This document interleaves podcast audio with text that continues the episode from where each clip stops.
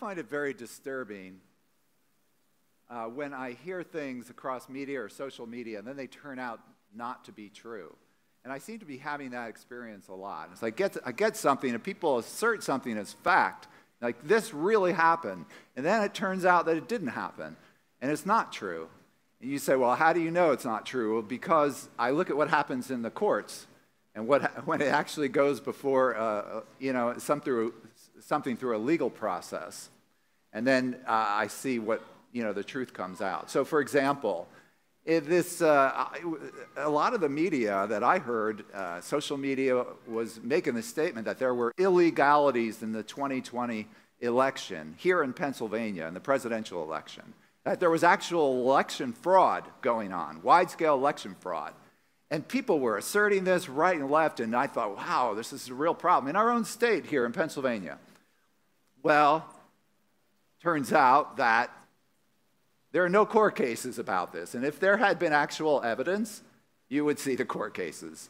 You would see something of it, and it's nothing. That turned out to be completely untrue. It's false. And yet, our previous president, President of the United States, was, affir- was asserting this from, from the presidential podium. It's true. False. I think of this uh, student from Covington Catholic High School uh, who was in Washington, D.C and uh, his name was Nick Sandmann, you might remember. And the media came out, they had a picture of him standing there smiling, and, and the story was there was this Native American uh, demonstrator, and, and Sandmann and his, his cronies were coming up and, and, in, and um, confronting him and getting in his way and blocking his way and all of this. And, and uh, this was a big media story. Well, I thought, wow, this guy's really terrible. And you show this picture of him smirking. It's like, what, a, what an awful guy. Well, then you look at what actually happened in the courts, and he won a, a settlement, a legal settlement, a defamation suit that never happened because it was settled out of court. He got money from CNN and from the Washington Post. Why? Because he was slandered. So it shows you that the whole story was wrong, it was actually the opposite. And this guy, this Native American, was, had a kind of pattern of, of being dishonest. So the story was the exact opposite. And so this guy was slandered. Yet, you know, someone who became a member of the, pres- of the president's current, the current president's cabinet was calling this guy a terrorist before, this Nick Sandmann. So, you know, you go through a number of these if, if you're like me and you feel like, yeah, what can I believe that's true? like, can I believe anything that I'm hearing across media or social media? Can I, can I trust anything? Where can I get truth? Just give me some truth, as John Lennon said. Right? Where can I get certainty about? Is there, is there certainty anywhere? It's almost like an epistemological crisis that we have. That is, you know, a, a crisis on how we come to know what we know how we come to know what is true.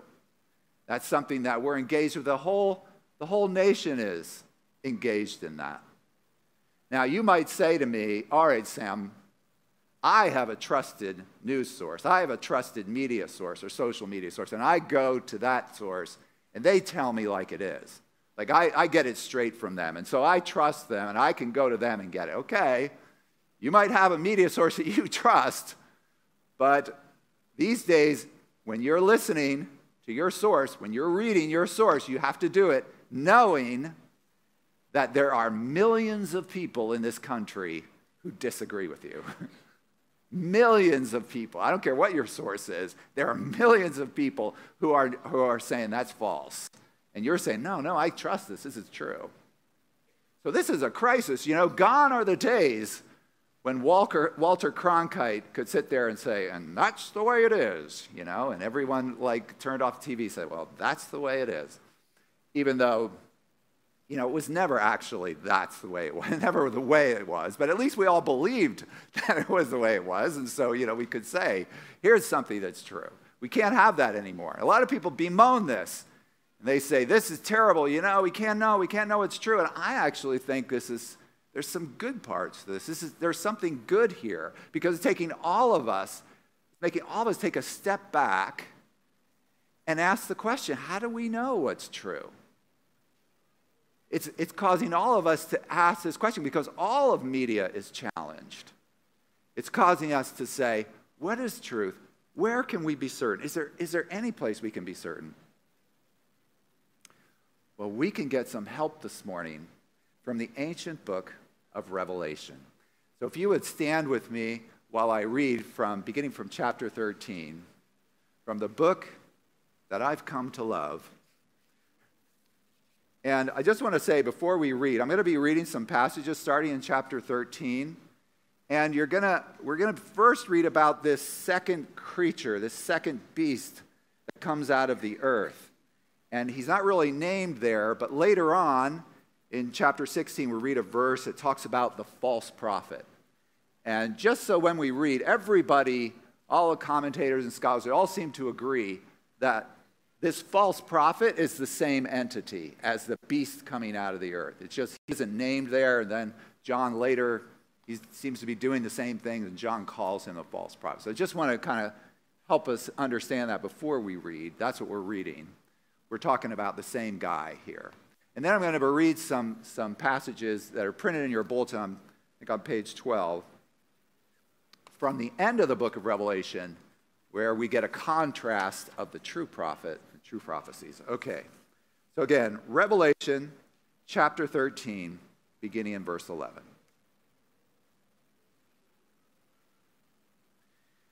Then I saw another beast rising out of the earth. It had two horns like a lamb, and it spoke like a dragon.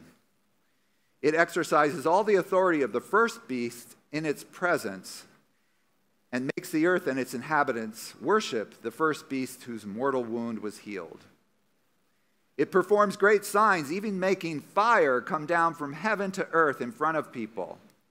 And by the signs that it is allowed to work in the presence of the beast, it deceives those who dwell on the earth, telling them to make an image for the beast that was wounded by the sword and yet lived. And it was allowed to give breath to the image of the beast, so that the image of the beast might even speak and might cause those who, not, who would not worship the image of the beast to be slain. And in chapter 16, verse 13, and I saw coming out of the mouth of the dragon and out of the mouth of the beast and out of the mouth of the false prophet three unclean spirits like frogs. And Revelation 19, and the angel said to me, Write this Blessed are those who are invited to the marriage supper of the Lamb. And he said to me, These are the true words of God. Then I fell down at his feet to worship him, but he said, You must not do that. I am a fellow servant with you and your brothers who hold to the testimony of Jesus. Worship God.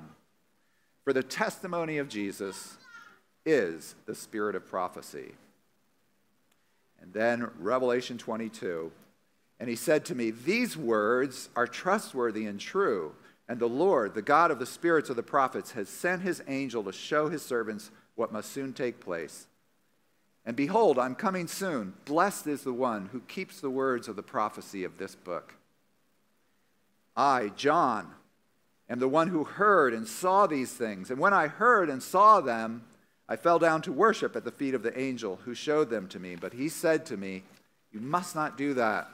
I am a fellow servant with you and your brothers, the prophets, and those who keep the words of this book. Worship God. I warn everyone who hears the words of the prophecy of this book. If anyone adds to them, God will add to him the plagues described in this book. If anyone takes away from the words of the book of this prophecy, God will take away his share of the tree of life in the, and in the holy city, which are described in this book. He who testifies to these things says, Surely I am coming soon. Amen. Come, Lord Jesus. This is the word of the Lord. Thanks be to God. Please be seated.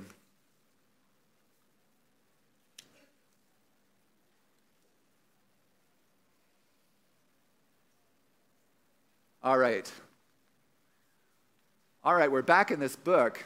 Let's review some of the characters that we're dealing with here. Let's start with our author, John the prophet. And John is a prophet. We know he's a prophet because in the beginning of the book, we find out that the book of Revelation is three things. And what were the three things that the book of Revelation is? Anyone remember the three things? One of them? What's that? I hear a letter. Uh, close, close. Thank you. A prophecy. A letter, a prophecy, and the third one was apocalyptic. Apocalyptic. Right? Remember, those are the three things that help us interpret this book in the right way prophecy, a letter, apocalyptic. one of those is a prophecy. Why? Because it's coming from a prophet. So he's telling us this is a vision that he had, and, and he's speaking to us as a prophet.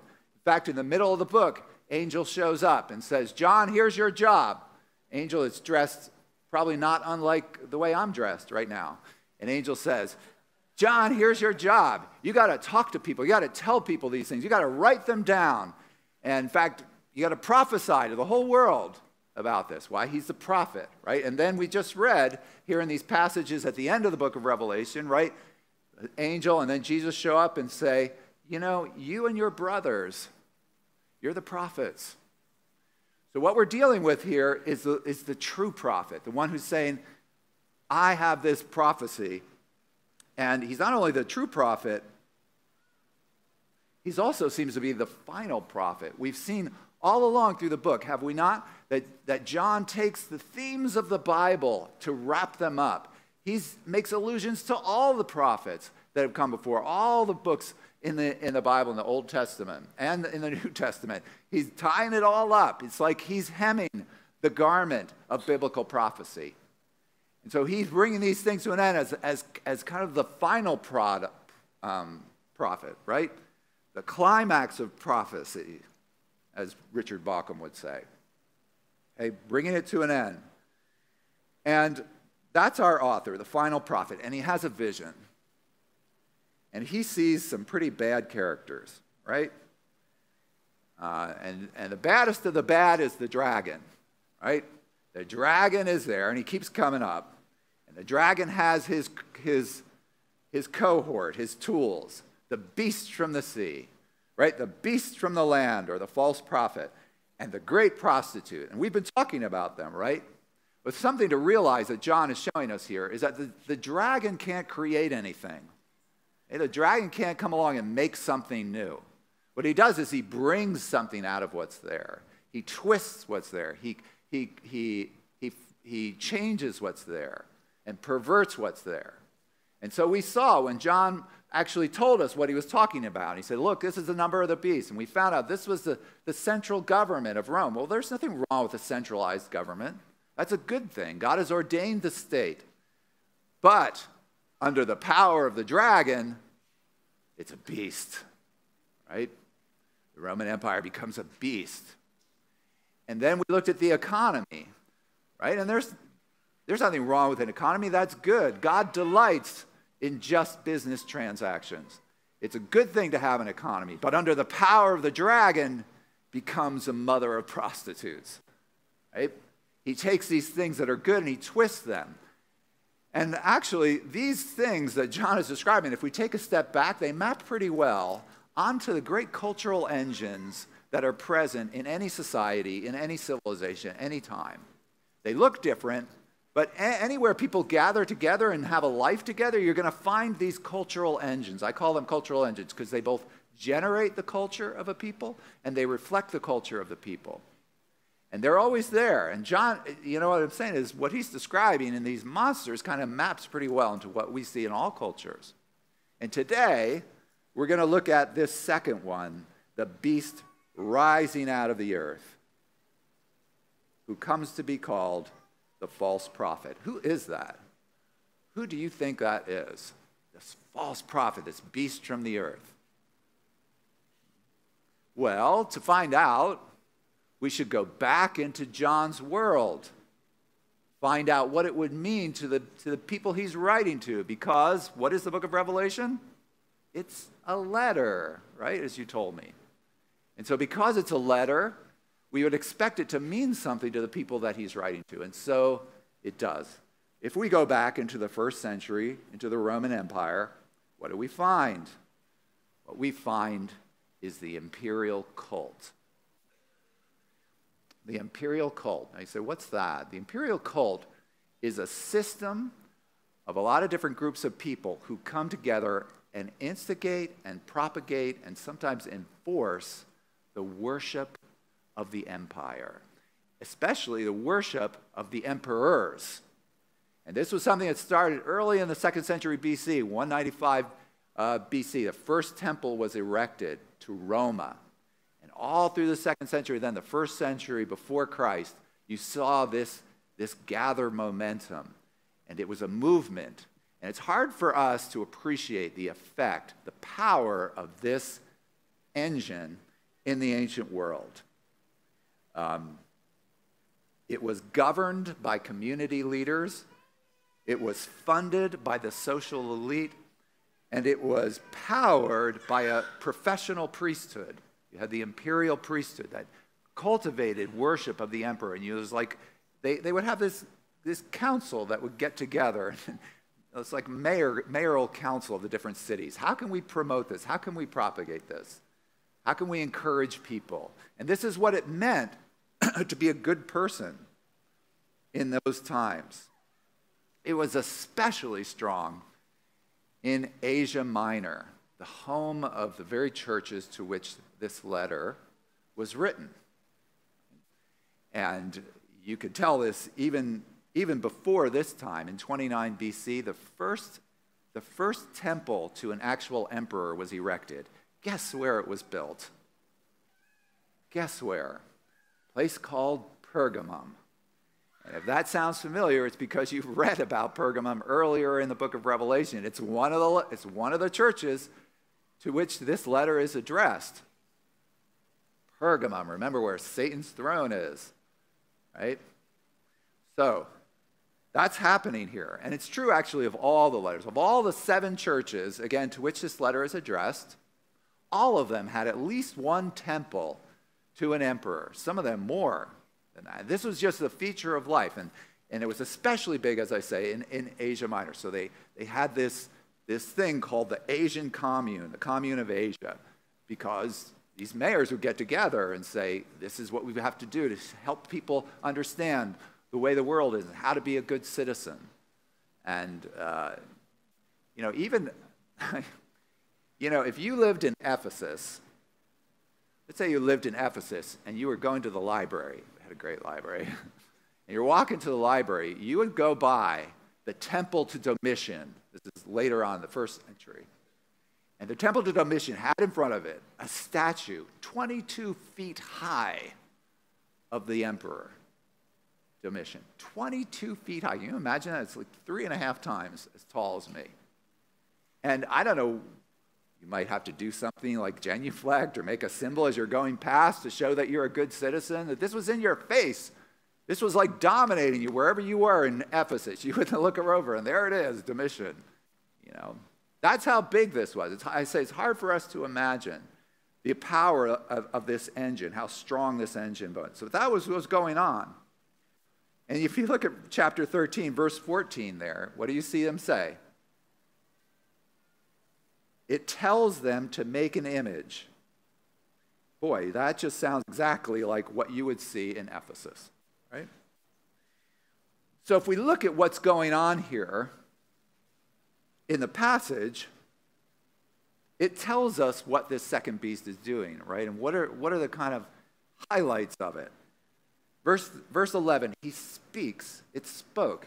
Verse 14, it deceives by telling. Verse 15, it gives breath. In other words, it's the way the culture is communicating. It writes the narrative. It's the mouthpiece. And the imperial cult, all of it together. Sometimes people divide up and say, oh, it was the priesthood. Oh, it was, it was the Asiarch, um, the president of it. But no, no. I think it's all, the whole system together was the mouthpiece of their culture. It told them what it was, what, what the world was like, the way to look at the world, and what it was to be a good person. In other words, the imperial cult was the ancient media. That's what we're looking at here. And it had, verse 13, a voice like a dragon. And it propagated lying words, deceptive words about how the world really is. So I would, I would submit to you that's what we're talking about when we're talking about John's false prophet. We're talking about the, the ancient media of that time, which was the imperial cult, the mouthpiece that told you this is the way the world is, this is the way you should look at things. Now, you might say, oh, I don't, I don't like that. It's not as, as exciting as some other interpretations of, of the false prophet. Okay, well, you can, call, if you want to interpret it differently, that's fine. But you have to interpret it in some way that does this, that says the false prophet is communicating falsehood about God, about life, about the way the world is. So, what would that mean for us today as we're reading this? What, what would that mean, this information about the false prophet in the ancient world? What would, be, like, what would that mean for us in our day? Well, you know, if you've been listening to me preach on the book of Revelation, I'm, I'm not, I'm not, I don't take kindly to finding current headlines in the news feed in the book of Revelation's visions. Right? I'm not one who tends to look at the visions and say, oh, look, look what I just saw on Twitter. This is what's happening in the book of Revelation. I'm not one who does that much. You know that, right? But I'll tell you one thing. I might be convinced, I might be convinced that we're living out the pages of the book of Revelation in, in, in the end times. Not just end times, meaning from the time that of Pentecost to the time that Jesus comes back. Not those end times, but the end times of the end times, the real end times, the real last days of the last days. I might be convinced. I won't be convinced by, you know, the Beatles having long hair and, and playing the guitar sounding like locusts. That's not going to convince me. I'm not going to be convinced by helicopters or, you know, or even, even the establishment of the secular state of Israel. It's not going to convince me. It's not going to do it for me. But I'll tell you what will. I'll tell you the one thing that will convince me, almost convince me, or at least get me going to say, maybe you're right, that we're in the last days of the last days. You know what it is? It is this it is a highly effective false prophet. It's a worldwide, highly effective false prophet. That's what would get me going. Well, I think that we have a false prophet in our day. Is it the false prophet? Maybe you can tell me. I don't know. But it is a highly effective false prophet. So I would say there is a false prophet in our day. I'll tell you something else. He's in the room. The false prophet is here with us. He is in the room. In fact, I can point him out to you. And I will, right now. Here at Ironworks Church, I will point out to you the false prophet. He is right there. I don't mean the communion table. I'm not meaning that. What's on the communion table? It's right here. This little black mirror, okay? This little box. Here it is, folks. Here's a false prophet. This is the fire coming down from heaven. And it even has its own lightning connector port. Notice that?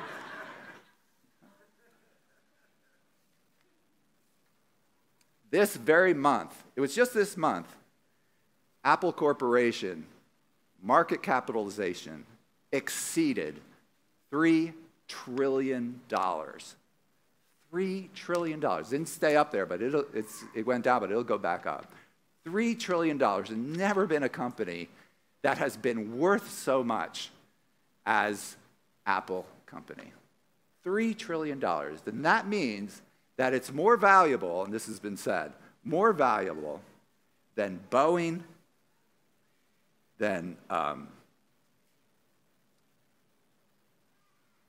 Coca Cola, Disney, ExxonMobil, McDonald's, Netflix, and Walmart combined.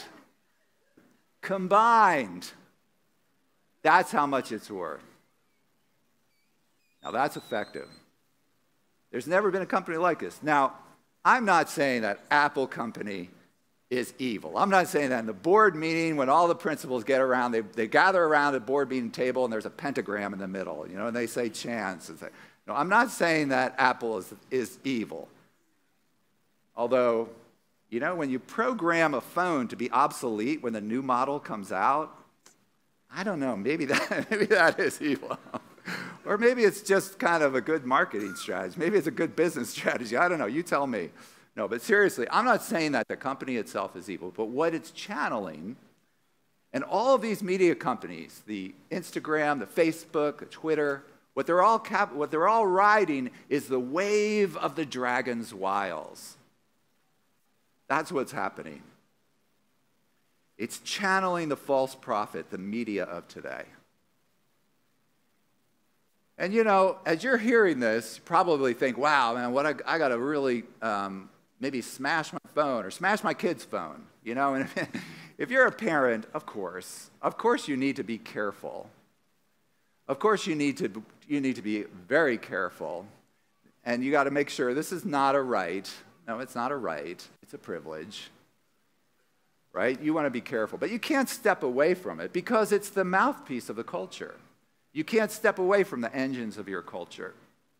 You can't just get you say, okay, I'm going to shut it out of my life altogether. You can't do that. But what you can do is realize what it's doing, what it's channeling here. Because this is the media mouthpiece, right? And it shapes our thoughts, right? Its omnipresence determines the parameters of the conversation, right? It tells us what's acceptable and it tells us what's beyond the pale, doesn't it? Right? It opens and closes the Overton window. And so it might sometimes align with justice and truth. It might sometimes align with the purposes of Christ. But you should know this is opposed to Christ. Make no mistake about that. It's opposed to Christ. It's the way the dragon works. It's to use falsehoods and false ways of looking at things. And so, what does the media do for us? What does our current day media do for us? It presents for us a picture of life without God, where God isn't necessary, where there's no need for Jesus Christ. And it is 100 times more effective than the imperial cult in doing that. So that it becomes reasonable to us to think, it becomes reasonable to us to think that you could spend a day without God. Or you could spend a month without reference to Jesus Christ. Any reference at all. Now, friends, if what we believe about Jesus Christ is true, that's not only bizarre, it's impossible. And yet, podcast after podcast, movie after movie, Snapchat after Snapchat, multiple episodes of K dramas present to us just such a just such a world. There's God is not necessary. Doesn't it? Can you say amen, somebody? Thank you. That's the real problem. You know, never mind these um, relatively less important stuff like what you believe about elections or masks or, or vaccines, less important stuff. This is the real problem of what we have in our little black mirror, our little black box. And you can see this, you know, you, all you need to do is contrast what we've learned from the book of Revelation, from John, the true prophet, right? All we need to do is contrast that with what you're getting every day from this. What this teaches you is reasonable, shapes your thoughts. This mouthpiece, right? So just take what we've learned already from, from the book of Revelation, what John, the true prophet, has talked to us. Take the subject of hell, right? What does a false prophet say? It is utterly ridiculous for you to believe in an eternal hell. Utterly ridiculous to, for you to accept eternal punishment of hell, false prophet. True prophet says, Oh, believe it. Believe it and tremble. False prophet says, prayers of petition are just shouting out to the void. When you issue a prayer petition, you're just speaking out into the ether. Where, rather than what true prophet says, Prayers of petition are that which rivets the attention of an Almighty Father. False prophet says, ah, economic oppression of people, that's just the way of the world. It's not something you can do something about. That's just the way that things are. Is economic oppression. You just got to live with it. True prophet says, rather, it is a grave, grave sin, which we, can, which we must do something about in the way that we act. The false prophet says, gender is an optional accessory in close relationships. Take it or leave it. True prophet says, no, gender is the gift. Gender is the gift that builds intimacy in our close relationships. False prophet says, you don't need to live with Jesus Christ. It's optional. It's, an, it's, it's not something that you really need, Jesus Christ. True prophet says, actually, you know, we're vines, we're branches on the main vine, which is Jesus Christ. And if you, if you don't abide in Jesus Christ, then it's, it's not life that you're living, it's, it's some withered uh, example of a life, it's some shriveled excuse of a life.